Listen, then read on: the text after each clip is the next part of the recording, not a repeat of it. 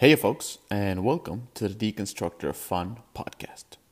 In this episode, I'm joined by Joseph Kim, who's the Senior Vice President of Games and Digital Platforms at NBC Universal Media. Now, JK and I will be talking about the power of big, giant IPs, as well as the common challenges and maybe some pitfalls that come along with working with one of those giant entertainment IPs. Now, JK has tremendous experience in, in free to play games. Before working at NBC Universal, he was a chief product officer at Sega Networks, uh, a studio lead for FunPlus, and the VP of product management at Gaia Interactive. As always, I truly enjoyed recording this podcast and talking to smart people like JK. And as always, we love hearing from you guys. So please leave a comment on, on the, the blog post or just tweet at us. I'm sure you'll find us on Twitter. Enjoy, guys.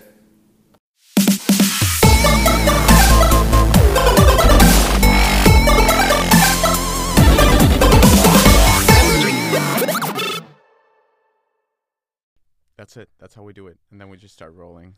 All right. So, Joseph Kim, how are you liking Finland? Uh, Finland's been awesome. You know, I, the weather's been great, which uh, which was kind of surprising to me. But um, yeah, the people are awesome. Uh, had RovioCon here, which Uh-huh. was, uh, you know, in my opinion, the uh, probably the most underrated uh, conference. Uh, I'd, I'd I'd rather go to RovioCon than any other conference, to be honest with you. Okay, you heard it first. so, Joseph Kim says he would rather go to RovioCon than any other conferences. Hundred percent, hundred percent. That's awesome. It was a really nice event, and it was awesome to have you here, have you here, and have you there. And you were talking about the power of IP. Yep. Because you work at NBC, and you've been you've Yep. been in the game industry for quite a while. So why don't you tell people about your background?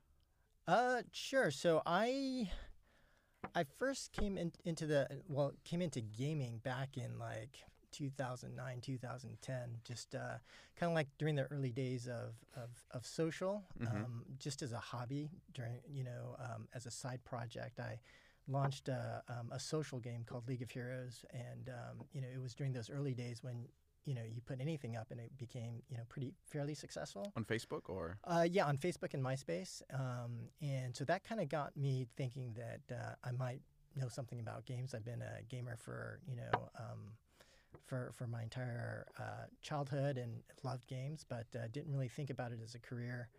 Um, I later uh, kind of synced up with a, um, a, a friend of mine who was who was working at Zynga, and then we founded a, um, a company, got some investment from like uh, Gameville and Saban Capital, and tried to do um, a mobile gaming studio. Uh, after that, um, you know, just did some uh, consulting and working with uh, some some large Asian companies like uh, RenRen and Smilegate in terms of uh, consulting. Uh, later, I uh, joined a company called FunPlus um, and uh, had the opportunity to lead game development for a game called uh, King of Avalon.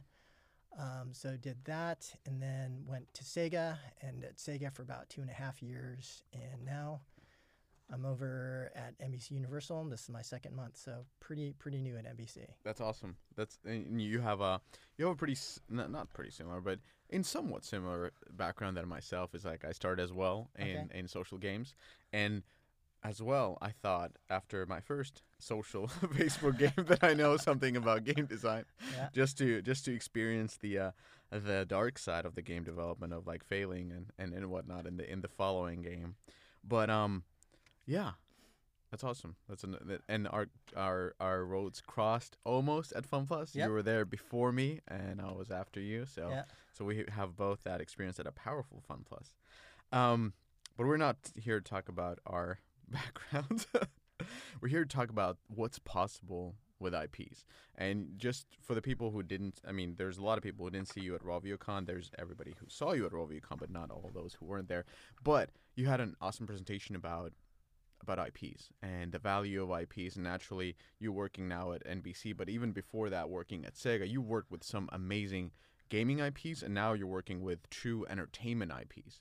So, so this is like what what every game studio asks, and at some point is like, what is I mean, what is possible with a big IP? We think about installs, we think about Uh, you know, the, the the kind of like a ready-made story that we can put into a game and make it fun. Yeah. But from your perspective, now that you're the one handling out the IPs, what is possible?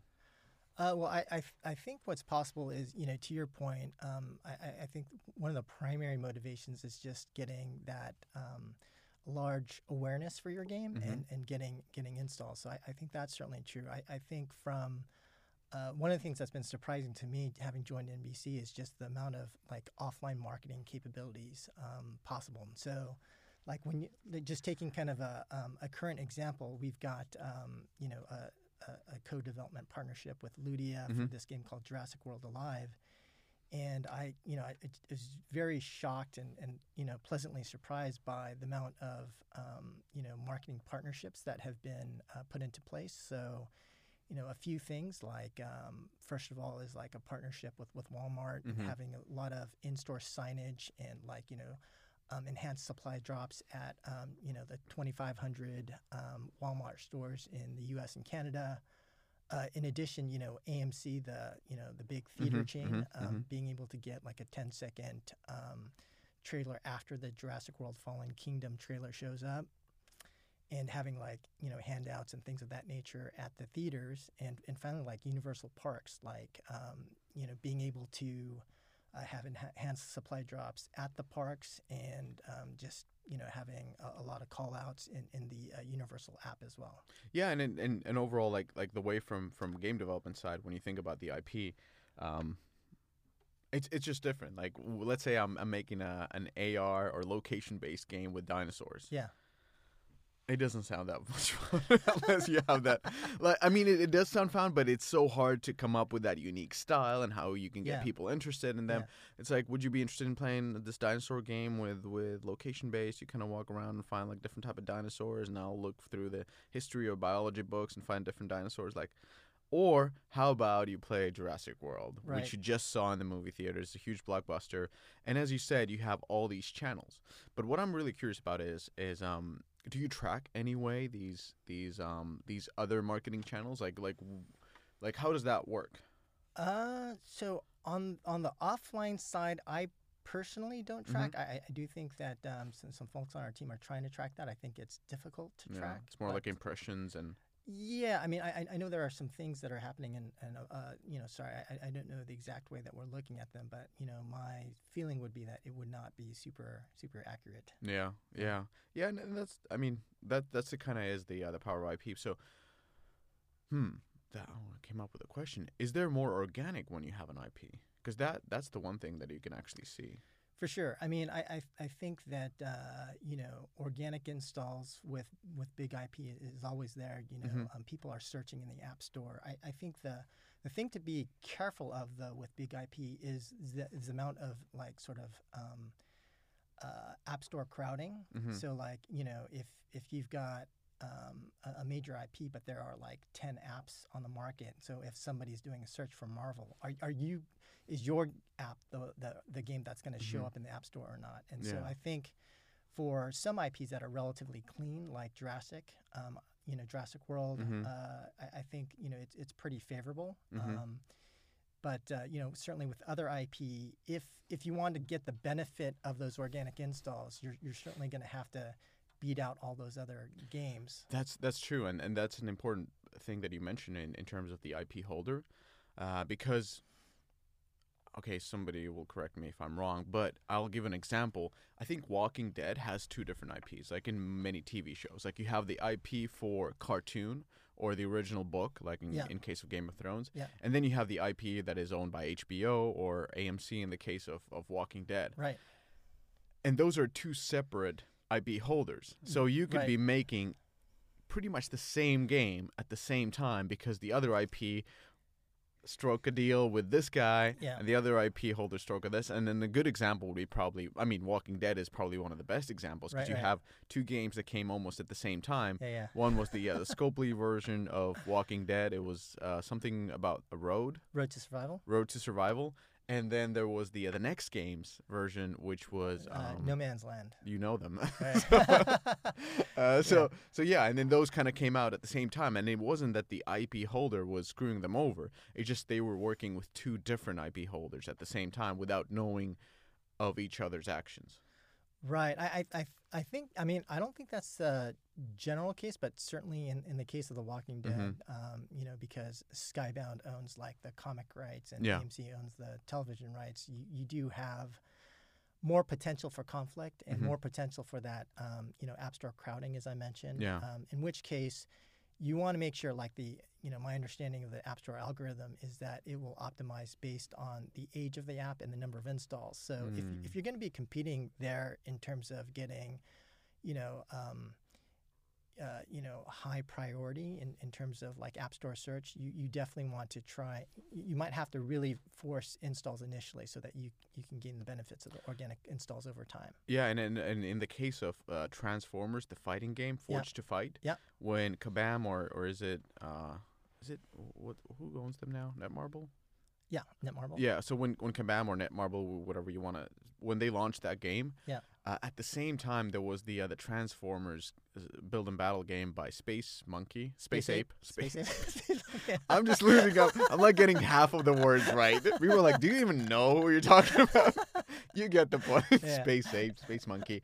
Sorry, guys. Uh, anyways, uh, so Space Ape was was at the same time they they boosted their traffic significantly because they were advertising their own game. So For that sure. so on the front page of the App Store, you would see the new Transformers game, and then you go search for Transformers, and they were boosting that in the search so that your their game came first as an ad, Right, right. and people kind of downloaded, and we could see in the traffic clearly that, that they were going towards the uh, towards the Space Ape game.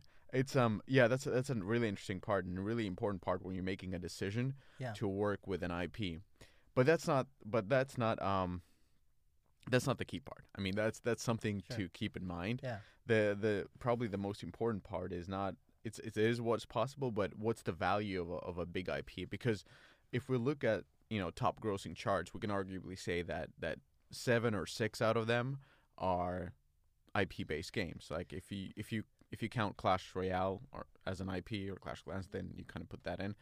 But yeah, Yeah, I mean, I, I I think the value is that one, just even having the IP is is is a you know uh, proxy for quality, and so you know when people are trying to decide between different games, and you, you, you see an IP based game, I, th- I think you know it increases your chance to download. Um, you know, even with Jurassic World Alive, there's also that initial interest. So, Mhm. um, you know, fortunately, um, just looking at Google pre-registrations over, you know, like 2.3 million pre-registrations for Jurassic World Alive. Um, and you know, it was you know, I, it's it's been live for a couple weeks now, but you know, able to drive you know the initial interest in the brand, helping to um, to drive that game to like you know top ten free, top Yeah. thirty five grossing. So uh, definitely, you know, the, the the power I would say just just kind of to um, summarize a little more succinctly is the power of the, the the brand or the value of the brand would be, you know. Um, proxy for quality, um, the awareness and interest, and then just the, um, the the marketing capabilities that you know um, the the IP holder will be able to bring to bear Mm. to help promote the game. So so does that happen with with like I, okay so personally I've worked with with two different IPs. So Okay. I've worked with um with Fox Studios Yep. back in the days on Angry Birds Rio, and then I've worked with DreamWorks on a, on a on a movie IP called Croods. Yeah. Um, how do you go about negotiating these other elements? Because uh, uh, other other like supporting structures of the marketing. Because you know, as as game developers, we kind of we kind of want everything trackable. We want this, we want that, and we we sometimes fail to ask or fail to appreciate all the other elements that come in. So how do how does that come to play? Like all those auxiliary uh, elements of marketing and, and organic. I mean, I, I think it, you know, um, honestly, I, I think that's pretty situational. I, Mhm. I, I think in the case of, um, you know, I- the the bigger the IP, the, the easier those those, those types of activities uh, are to secure. But you know, in, in the case of Jurassic World, clearly that's um, very strategic for, for NBC Universal, and, and so you know, getting access to those uh, supporting capabilities is, is, is easier. Um, but uh, yeah, I, I- mean, I, I- I think it's always situational as you're negotiating your deal. You know, um, whether it it's um, you know all, all the specific parts of, of, of how you're structuring your, your deal should should factor into um, the overall relationship. Mm. Is there um, is there in in your opinion? So, um, you've worked with different type of IPs. You've Yep. worked with some super long lasting like Sonic that is essentially always either stable or rising. Yeah, yeah, yeah. And then you working now with with some of the IPs that are very fluctuating based on you know like movie IPs. They Yeah. come and go. It's Yeah. not like a TV show.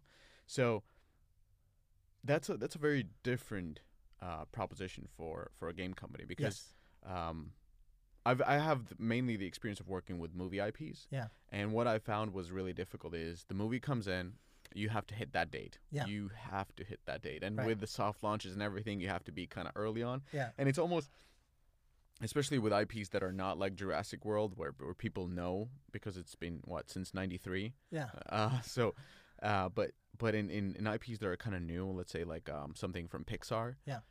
it's even hard to almost soft launch that because the numbers are not the same. Yeah, It's like yeah. people don't know about it yet. So you're kind of soft launching, you're kind of testing, you're not sure about your numbers, and and and the date is coming in fast. Right. So, in short, in your opinion, like, what is the uh, what is the difference between working with these sort of a, like a big bang IPs that come and go on a, on a you know like a movie versus uh, some of these long lasting ones? Well, I will say, like, especially for like, you know, and when we're talking about uh, theatrical and feature film, to your Mhm. point, you know, just look at Google Trends for, for any of these movies, and you're going to see a huge spike and a Yeah. huge fall. So, um, I, I, I think the, you know, the the challenge there is that you may have a pretty tight release window, and so your time for development is is going to be pretty constrained, which Mhm. would mean that you know when you're thinking about um, you know the type of game you can make you, you probably aren't going to be able to make anything super complex um, and you, you know it's probably favoring um, c- companies or games where there's an existing game engine in place um, and, and to your point about like newer ips um, you may be taking a risk right like Yeah. um, you know uh, like some new movie may be fantastic and it may have a huge launch and and drive a lot of awareness and interest in whatever game you make. But then again, it, it may not. So so there, so for for the for the IPs that aren't more consistent and, and have been launched over time, you, you do take a, a much bigger risk. Mm. And that and that that kind of goes into into the, s some stuff that we've seen with the big IPs is like we've seen some some games that have been failing to succeed. Like Yep. Ingress is is number one. like Niantic's first game. Ah, yeah, yeah, yeah, right, right, it's it's um yeah, not a lot of people knew about it. right. And their second game, not a lot of people would not have known about it. Right, it's like Pokemon Go. Just take away even features, just simplify their first game, put in Pokemon on top of it, and you have one of the biggest games ever launched in the world. right. And- And yeah, Uh, yeah, sorry. And going back to your point about the value of big IP, I- Yeah. I, I think that's that's one of the key things, right? Like we we see examples of, you know, call them failed games that are now like you know um, super successful. Uh, Pokemon Go Go being the the biggest example Mhm. of that, but certainly you know looking at um, Kim Kardashian, Hollywood, uh, which was um, Stardom, yeah, uh, and so Glu had a game that you know um, I, I think the per user metrics were probably pretty Mhm. good, but then failed to achieve scale. Um, and now with Kim Kardashian Hollywood, obviously that's a pretty massive hit. And so, um, yeah, that that value of bringing out awareness, bringing the organic installs, um, to your point, can take failed games and make them successful. Um, and I, I think the other thing that we've seen is uh, is is the ability to you know how do you compete for like existing categories of games, right? And so like when we um, you know, another example there being like when we look at games like you know the all the clones that came uh, after Heroes Charge and Mhm. Summoner's War, right? So you've got a bunch of you know hundreds of clones of these games that have failed. Um, but then, what are examples of, of the games that have been successful? It's like you know uh, Star Wars: Galaxy of Heroes and um, Marvel Strike Force, and so you know that kind of speaks to um, uh, you know if if you've got an existing category and you're trying to fast follow, probably thinking about you know what are the key bases of competition in, in that space. It's probably going to be around production value and IP, and Mhm. so I would say you know, um, you know, th- those two kind of situations, like taking a, a, failed game that might have pretty good per user metrics, and then just kind of really helping blow it out and and and making it uh, making it possible to scale and Mhm. achieve success, and then competing in you know an existing category. So you you mentioned metrics, and I know you're you're a huge fan of of not only metrics, but you like to to look at the user acquisition and Yeah, be yeah. really on the know-how of all the all the elements that goes Sure, into sure, the sure. business side.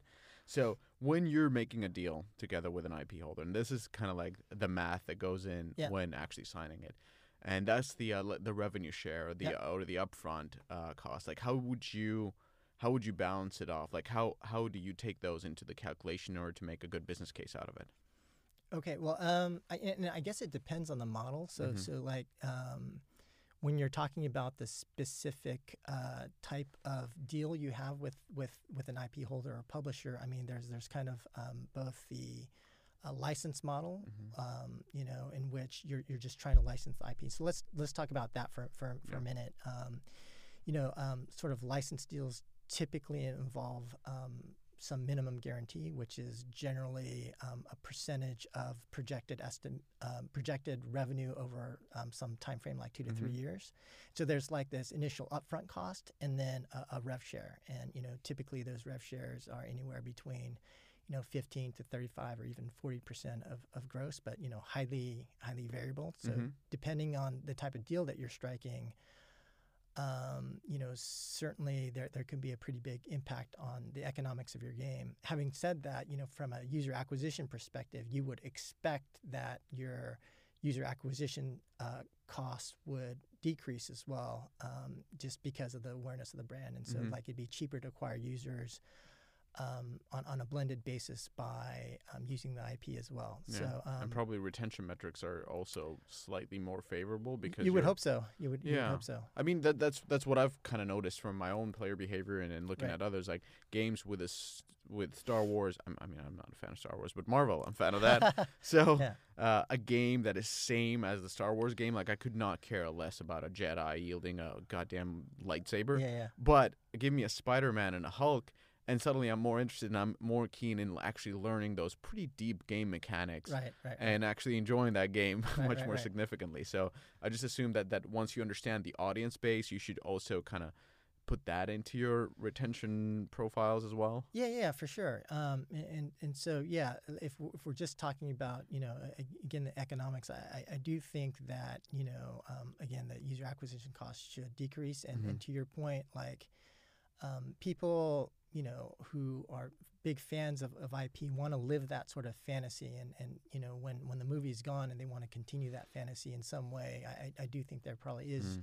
an impact in, in terms of um, uh, fulfilling these sort of user f- fantasies and, and being able to um, give them a way of you know um, of, of interacting with the IP that they love. Yeah, but overall, like the when working with an IP, you shouldn't, you know, you shouldn't just as a game developer, you shouldn't just jump into it. Like you have to still make all your calculations. It's not like you're getting a ton of free traffic and everything's going great once you sign with IPX. Yeah, yeah, Uh, you still have to account it into your business case because now you're taking that overhead in terms of giving part of your revenue to the IP. So you're expecting certain in return, but you should kind of put those already into your business case before. right, right, right. And, and you should typically also just like um, you know one one of the mistakes that was um, that we saw in the industry before were like some of these. Uh, you know um, these these these rev shares done um, before user acquisition costs, Mhm. which um, you know, and it, it it's a I think it's it's pretty much proven to be the wrong way to go in the Mhm. sense that um, you know you, you generally want to do that after UA costs and other costs are, Yeah. are deducted just to align the um, the IP holder and um, the the developers um,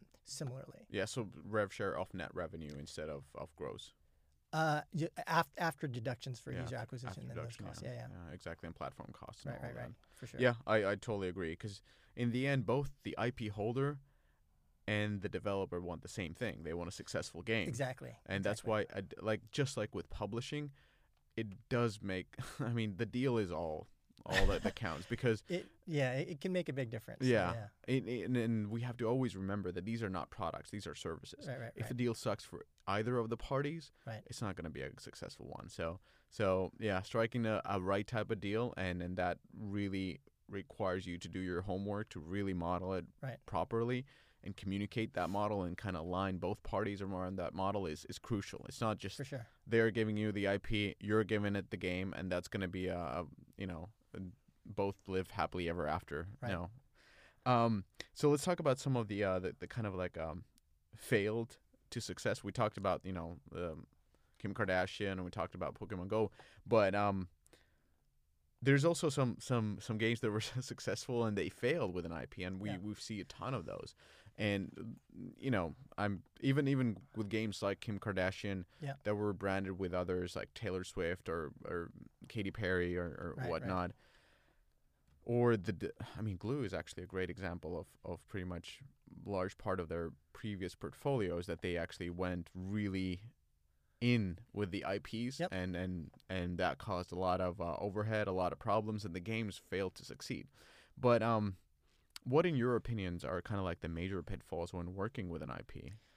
Um, I, I think to be successful, you know, a couple of things I would probably call out is, is one, just making sure that um, that there's a good fit with the fiction in terms of the gameplay and with the audience, right? And so, like, if, if we're talking about um, you know, a very uh, an, an IP with a very casual audience, making sure that you know the the, the gameplay is right for that Mhm. audience. So if like you know, let's say you're you're making a game for the minions, you've got a lot of kids, you know, you want to make sure that um, you know the gameplay is appropriate for for that audience. Um, also, from a systems perspective.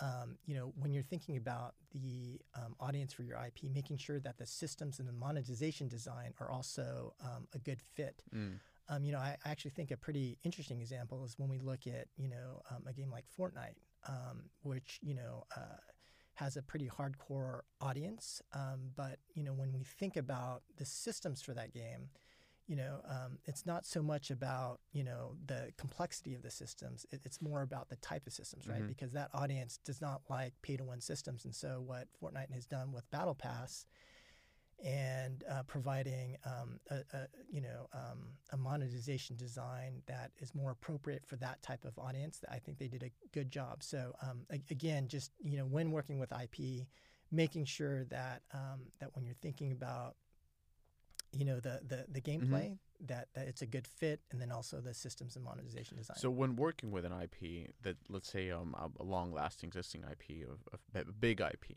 Yeah. What kind of a help in terms of understanding your audience uh, should the de- developer be looking for? Um, well, I think one, just all the data that um, the IP owner has with respect to like Mhm. the demographics and interest profile. Um, but I also think that um, increasingly we're seeing a lot of um, IP holders help from a consumer insights perspective. And so, just like, um, and, and, you know, you you did, used to not see it about two to three years ago, uh, but today you're seeing a lot of um, testing, right? And so, like, um, with a specific IP, um, the type of gameplay, the type of art style, like testing that using like Facebook ads and, or surveys and things of that nature. I'm just trying to before you even start, you know, production or even pre, Mhm. you know uh, significant pre-production with with a project, trying to understand whether there is a good match. And I, I, I do think that that's that's a mistake that um, that um, we've seen uh, in the past, but uh, I, I do think that like this current best practice around testing a lot of that stuff is probably going to help to have fewer mistakes in the future. Yeah, and that's uh, yeah, uh, yeah, that's awesome because oftentimes when we're making a game, and let's say you're working in a smaller studio rather than a big one, Yeah, and yeah. you don't have the resources to understand your audience, Right. that is actually hindering you a lot because you end up making a game for yourself. Right, right, And you're right. like, we're gonna make a cool game. It's gonna be a fun game. We love playing it internally. Yeah. That's great, but you're a game developer with 25 years of experience in playing games. That's right, not exactly right. the mass market. So understanding the audience, that's that's something that the big publishers do, but but that's I personally think that's a big plus when working with an IP. Is like you're actually making the game for these type of profiles who are already engaging with this brand. Right. So um, let's talk about production Okay. uh, game production, and then here's um, this is this is probably one of the most important elements of, of, of, of working with an IP because it does set you on a specific date. Not always. I mean, if you're working with Game of Thrones, I mean Game of Thrones is probably true, but but um, Middle Earth IP, that's kind of you know they Yeah. sent shipped the book like 30 years ago, Yeah, so yeah. it's like you're not in a hurry. Yeah, yeah. Um, but um, in in the cases where the the production becomes um, let me refer it this way. So you are working with a, with an IP, and the, the the things that I see are really helpful is that you have the IP, you can build a story around that. You don't have to come up with your own sort of rules of the game. Yeah. they are they're already written, and you already know what you're building Right. in that sense. Yep. Uh, but the difficult part is is that even though you know what you're doing, now you're not alone doing it. So you have to go about and, and get your elements approved with an IP. And I have personal experience with that, and it can be really tough, especially if you have a date, especially if you're working with a movie IP, Right. when you're just trying to get stuff done and it gets um, slowed down by the uh, the approval process. So what what should a developer keep in mind, in your opinion, when running a production for a big IP? I, I mean, I think you just brought up the, the biggest issue, which is you know brand approvals, and so like um, you know, I, and and I do see this quite often where um, the planning around IP approvals is not sufficient, which Mhm. usually leads to like wasted time and, and energy, uh, and and basically like. You know, when you're creating a character, and you know whether it's uh, there, there's gonna be some time, um, and you know it, it can range from from days or like even seven to 21 days to like get. let- Let's say you're you're you're um, trying to create a you know character asset, Mhm. um, but just getting the approvals around that asset and feedback from the IP owner could take a long time. And so, Can uh, I go ahead. ask, like, in a, in a bit, like, most of these games are now, I mean, most of our games are Yeah. 3D.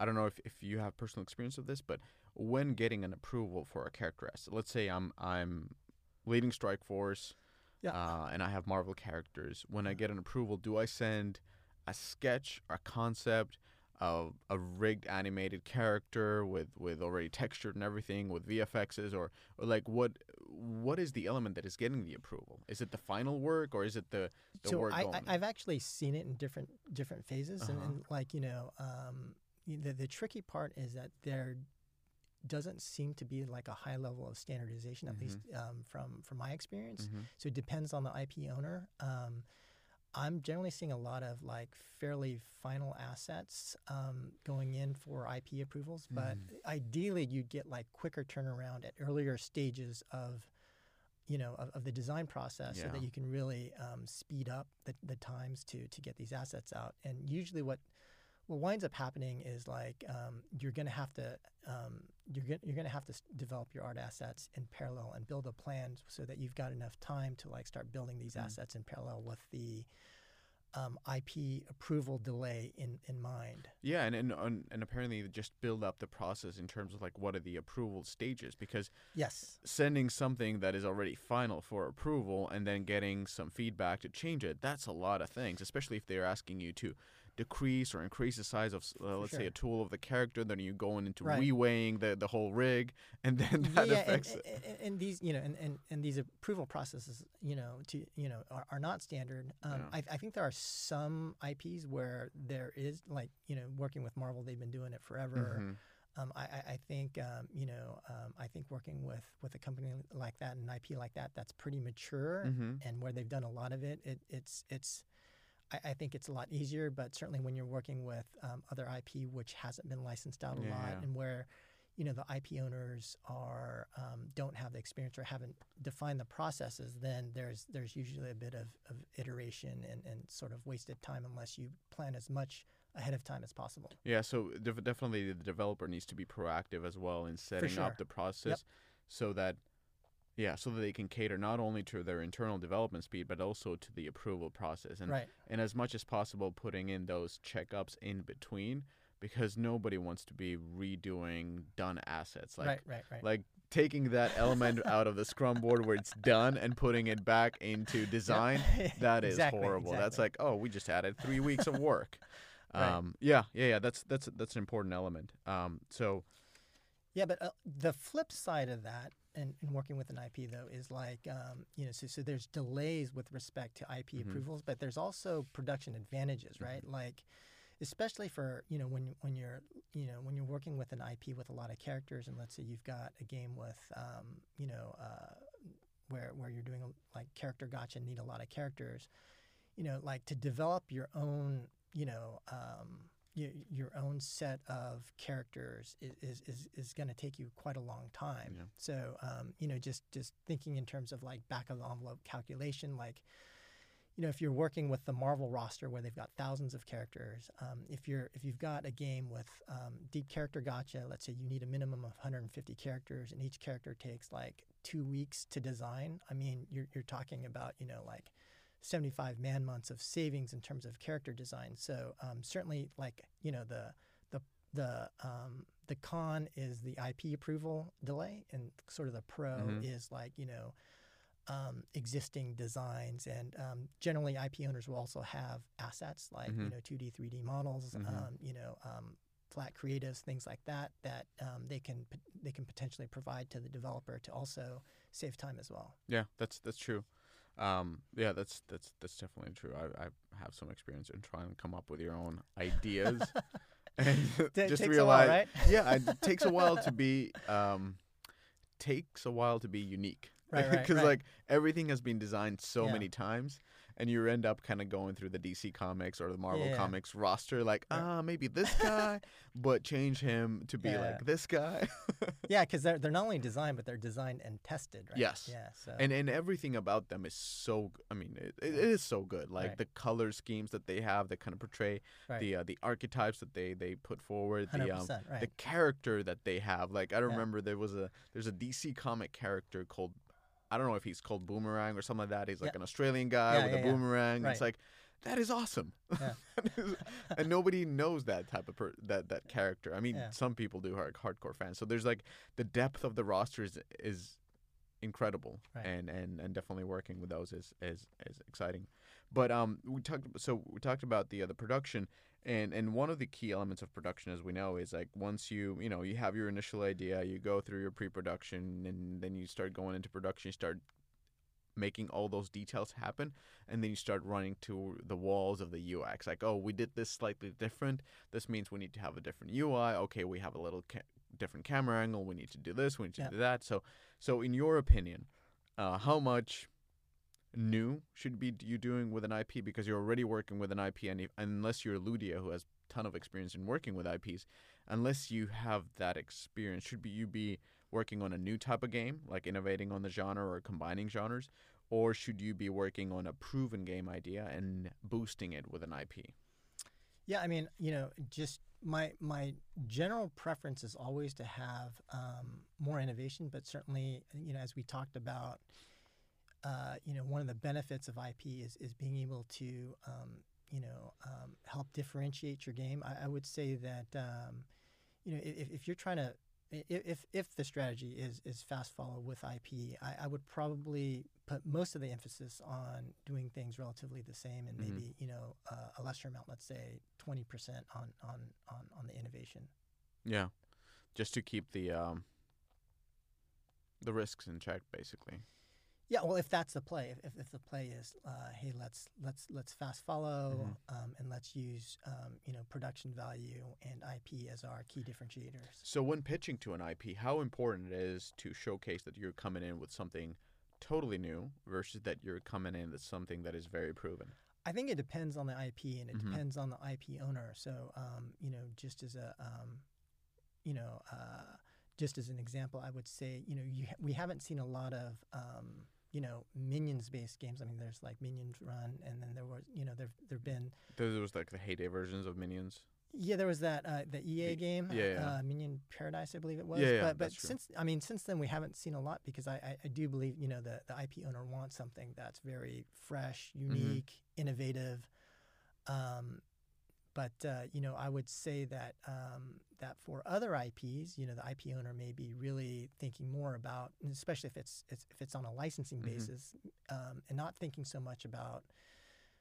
I mean, the, their focus may be more about revenue, right? So, Mhm. like, how can we take something proven and, and generate as much money as possible from from the IP? Mm. Um, and I would say that's probably, you know, um, my guess would be that's that's probably the more general case Mm. where you know um, IP owners are thinking, well, we've got this IP, let's let's figure out how to maximize the revenue. But again, it you know um, there there are all other cases where the IP owners really care more about innovation and uniqueness as well. Yeah, my personal experience with working or pitching to an IP has been that they they are conservative. Um, They they're not look because, and I understand this totally because they're not looking to get that next bust of the year Uh-huh. award Yeah. where you ship something with your IP and nobody really plays it because Right, it was right, right. like yeah too weird. Yeah. But at the same time, um, they're not asking you to copy directly. Like you, in my experience, I've, I've pitched and, and worked with a few big IPs.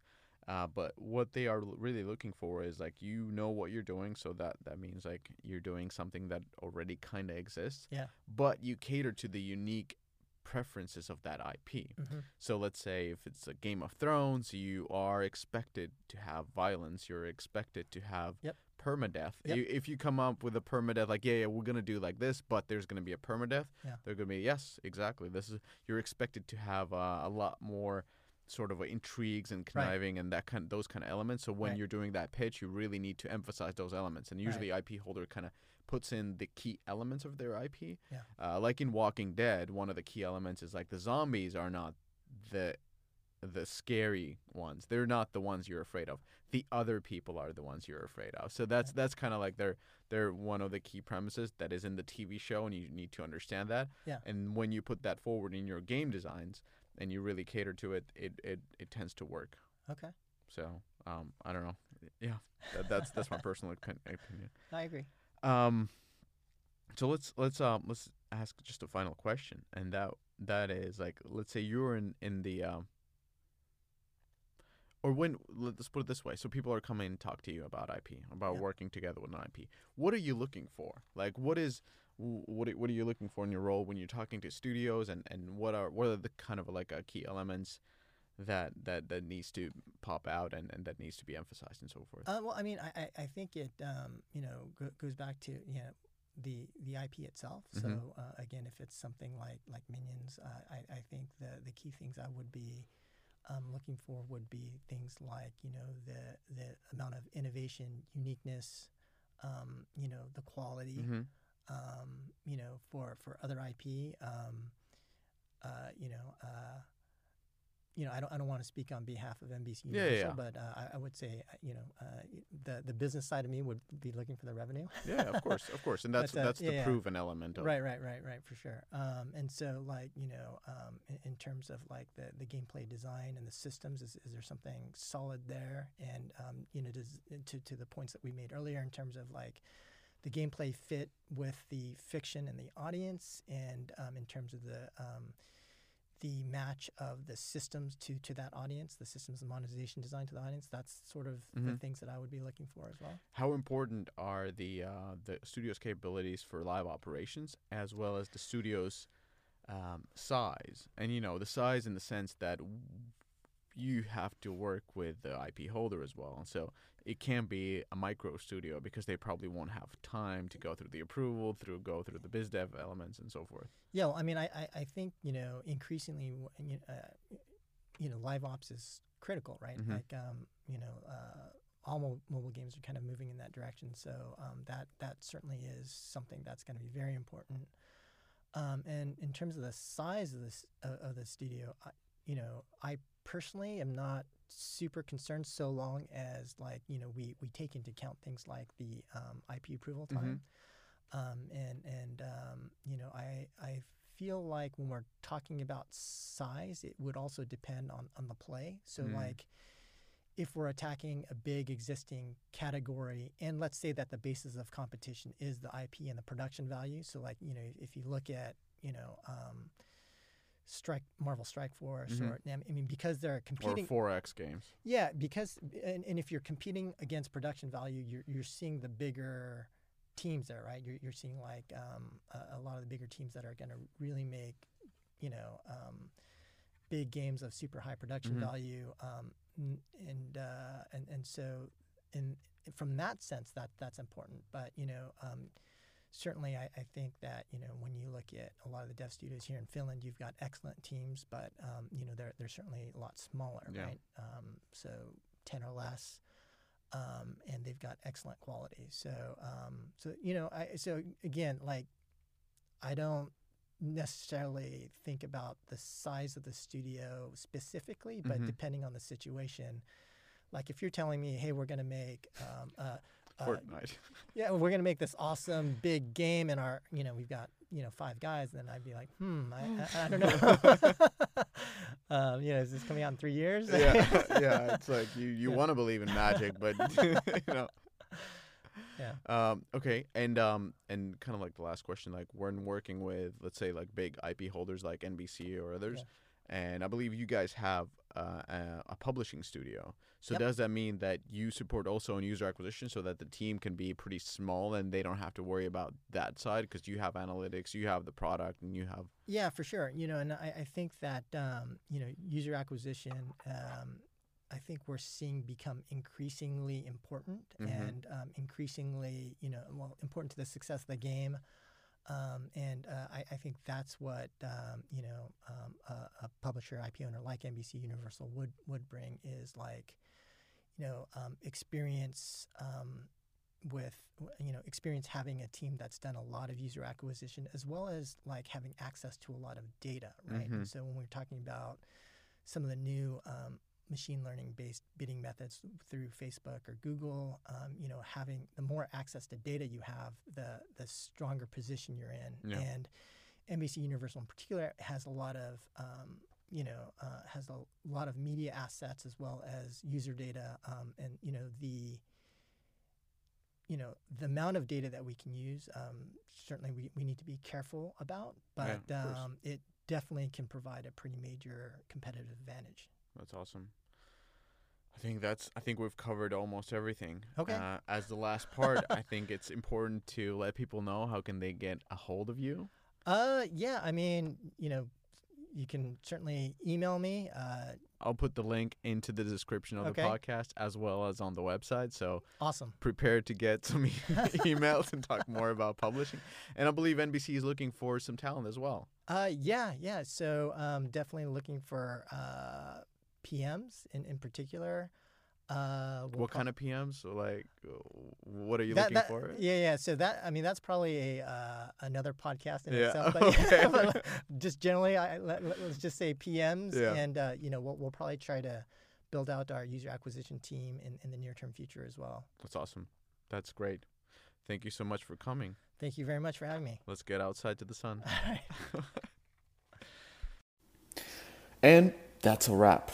I hope you folks enjoy listening to the podcast as much as I enjoyed recording it. As always, leave your comments on the blog, tweet at us, and we'll make sure to answer to the best of our capabilities. I hope you subscribe to the podcast. I hope you to subscribe to the blog, and I hope you have a great day. Till later.